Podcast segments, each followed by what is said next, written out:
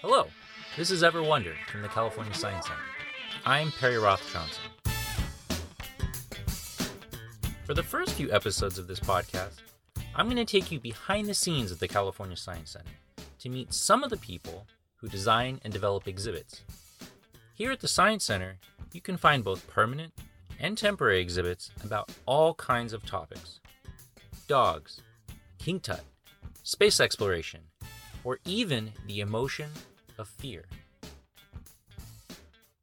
Do you ever wonder who gets to decide what these exhibits are all about? For this episode, I'll talk to David Bibas, the curator for technology programs at the California Science Center. Curators like David imagine up new exhibits, help decide what they should be about, and shape what kinds of experiences you, as a guest, will have in them. So, David, welcome to the show. Thanks for coming Thank on. you. Really appreciate your time. Thank you. Uh, good to be with you. I think uh, you mentioned you've been at the Science Center for 32 years. Is that right? Yes. And and you've worked on many exhibitions in your career. Do any stand out to you? Do you have a, a favorite exhibition that you you like to work on? Well, if it's if I have to choose one, I would choose uh, Goosebumps: The Science of Fear. And and and why do you choose that one? Well, because uh, I curated that. that hey, that's a good reason. Yeah.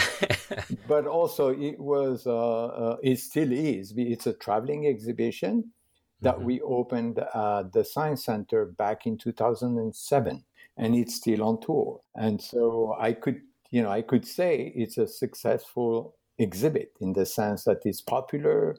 Uh, people like it, they enjoy it, they learn from it. Uh, it's doing what it was meant to do.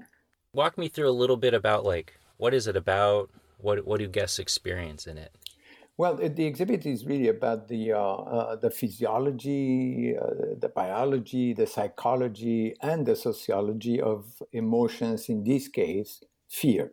Uh, the, what we wanted to do through the exhibit is basically have people uh, experience fear, uh, observe fear, understand the science behind fear, hmm and also reflect on fear in their lives. So tell me the story about how that grew from an idea to an actual project that you know became your favorite exhibition. one day, I think it was 2004 or 2005, uh, Jeff Rudolph, who is uh, our president and CEO, came to my Mhm. office and just wanted to uh, tell me about an experience he had, I think, in a science museum in Australia, I believe. Uh, I can't recall the exact experience, but it was something that basically was, you know, scared people, but in a fun way. And it kind of triggered this idea. I thought, it's like, what do you think about something about fear? And I said, okay, let me think about it, and uh, started doing, you know, research. What is involved in fear? What you know, what what disciplines actually address the various issues that are involved in this emotion? Slowly, it felt like you know, there, there's, it's it's it's a, a topic that has really some legs. I mean, there's Mhm. something that you can you can work with anyway so we started and and you know soon through that research trying to put together a brief that basically outlines what an exhibit about fear could be. Hmm and uh, as we do with all exhibits based on the research we start generating some educational messages or educational goals for the exhibit. What is it that we want convey to our visitors what is it that we want our, our visitor to come out with once they go through the exhibit. Uh, a sense of what is the framework what is the, the concept for the exhibit.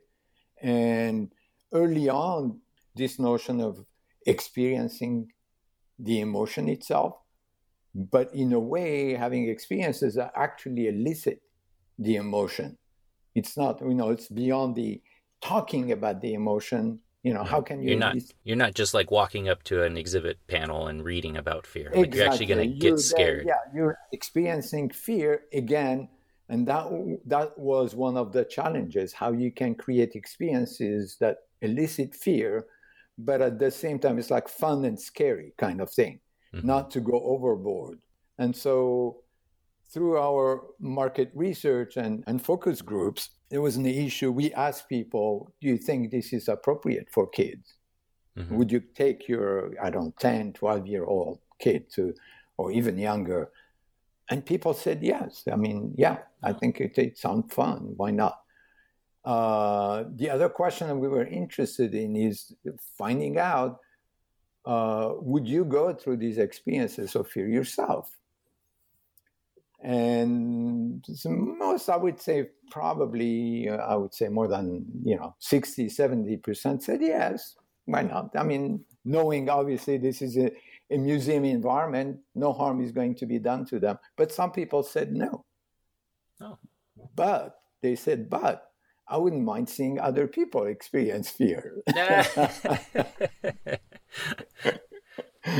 they want to see other people get scared. Yeah, in, in a way. So, how do we get from ideas that are on paper or in your head to something like we can start testing and see? How, how do we start thinning out these ideas to select which exhibit experiences? Well, I mean, you start with first with the assumption that not all exhibit ideas can make good exhibits. It's, it's like, you know, you're pruning a tree in a way. Mm-hmm. I mean, it's like you start with a lot of leaves and you start, you know, taking taking stuff out.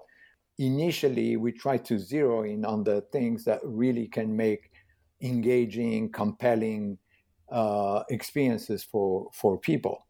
Right. So, in terms of this, if I were to uh, think of the Goosebumps exhibit in terms of experiencing fear, as I said, we wanted to uh, uh, basically feature. I think we started with possibly five fear experiences, but we ended with four.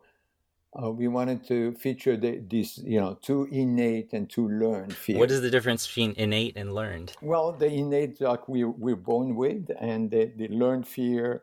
For example, a learned fear is a fear of electricity or fear of, uh, you know, of the uh, stock market going down. Now, you mentioned also that you had five uh, room ideas, but you only end up with four. What's the story with that fifth one? That yeah, cut? the fifth one we wanted to do about you know, claustrophobia, which we know some people are fearful of, of uh, closed spaces. You know, mm-hmm. people who want to go to an inside an elevator, for example. So we basically created a, a big crate that you could basically just go in, standing in, we close the door and and uh, see, you know, how long can you, you know, stay there.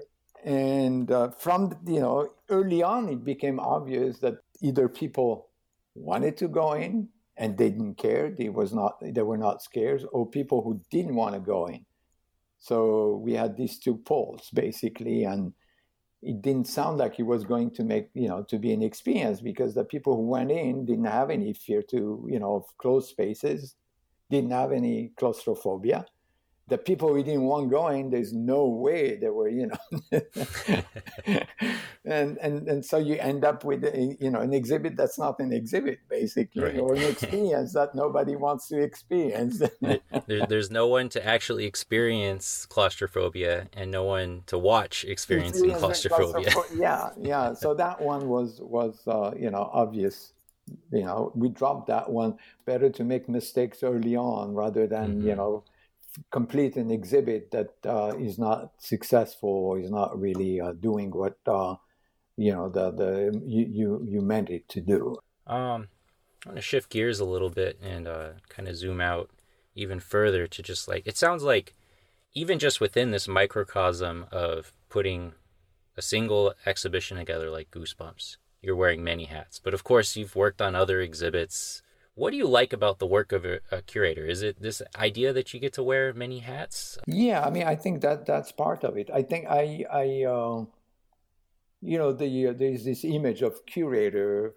which is is based on on uh, you know like historical truth that curators you know take care of collections. I mean if it's you know an art museum it's paintings sculptures if it's natural history museum they have their own collections. And but science museums or science centers by the way that's why the name also of science center and not science museum because mm-hmm. it's not collection based. It's more about interpreting science phenomena, science principles, uh, technology applications, and, and all of that. So, in a sense, I always, you know, saw the the role of the curator more as an executive producer.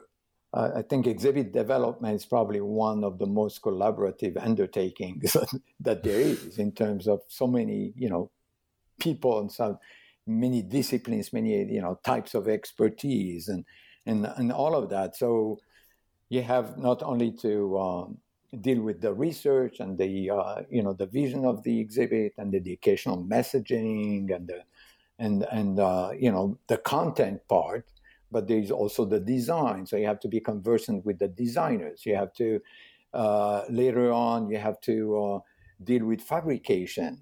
We, you have to deal with heavy production. And basically you're orchestrating all of that.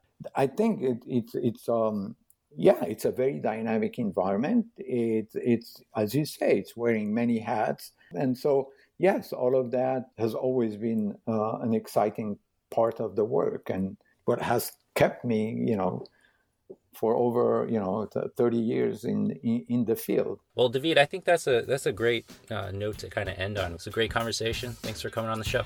Thank you. That's our show and thanks for listening.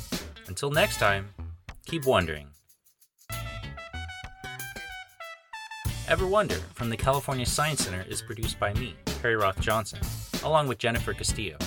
Liz Roth Johnson is our editor. Theme music provided by Michael Nicholas and Pond 5. We'll drop new episodes every other Wednesday. If you're a fan of the show, be sure to subscribe and leave us a rating or review, or tell a friend about us. Now, our doors may be closed, but our mission to inspire science learning in everyone we're working hard to provide free educational resources online while maintaining essential operations like on site animal care and preparing for our reopening to the public.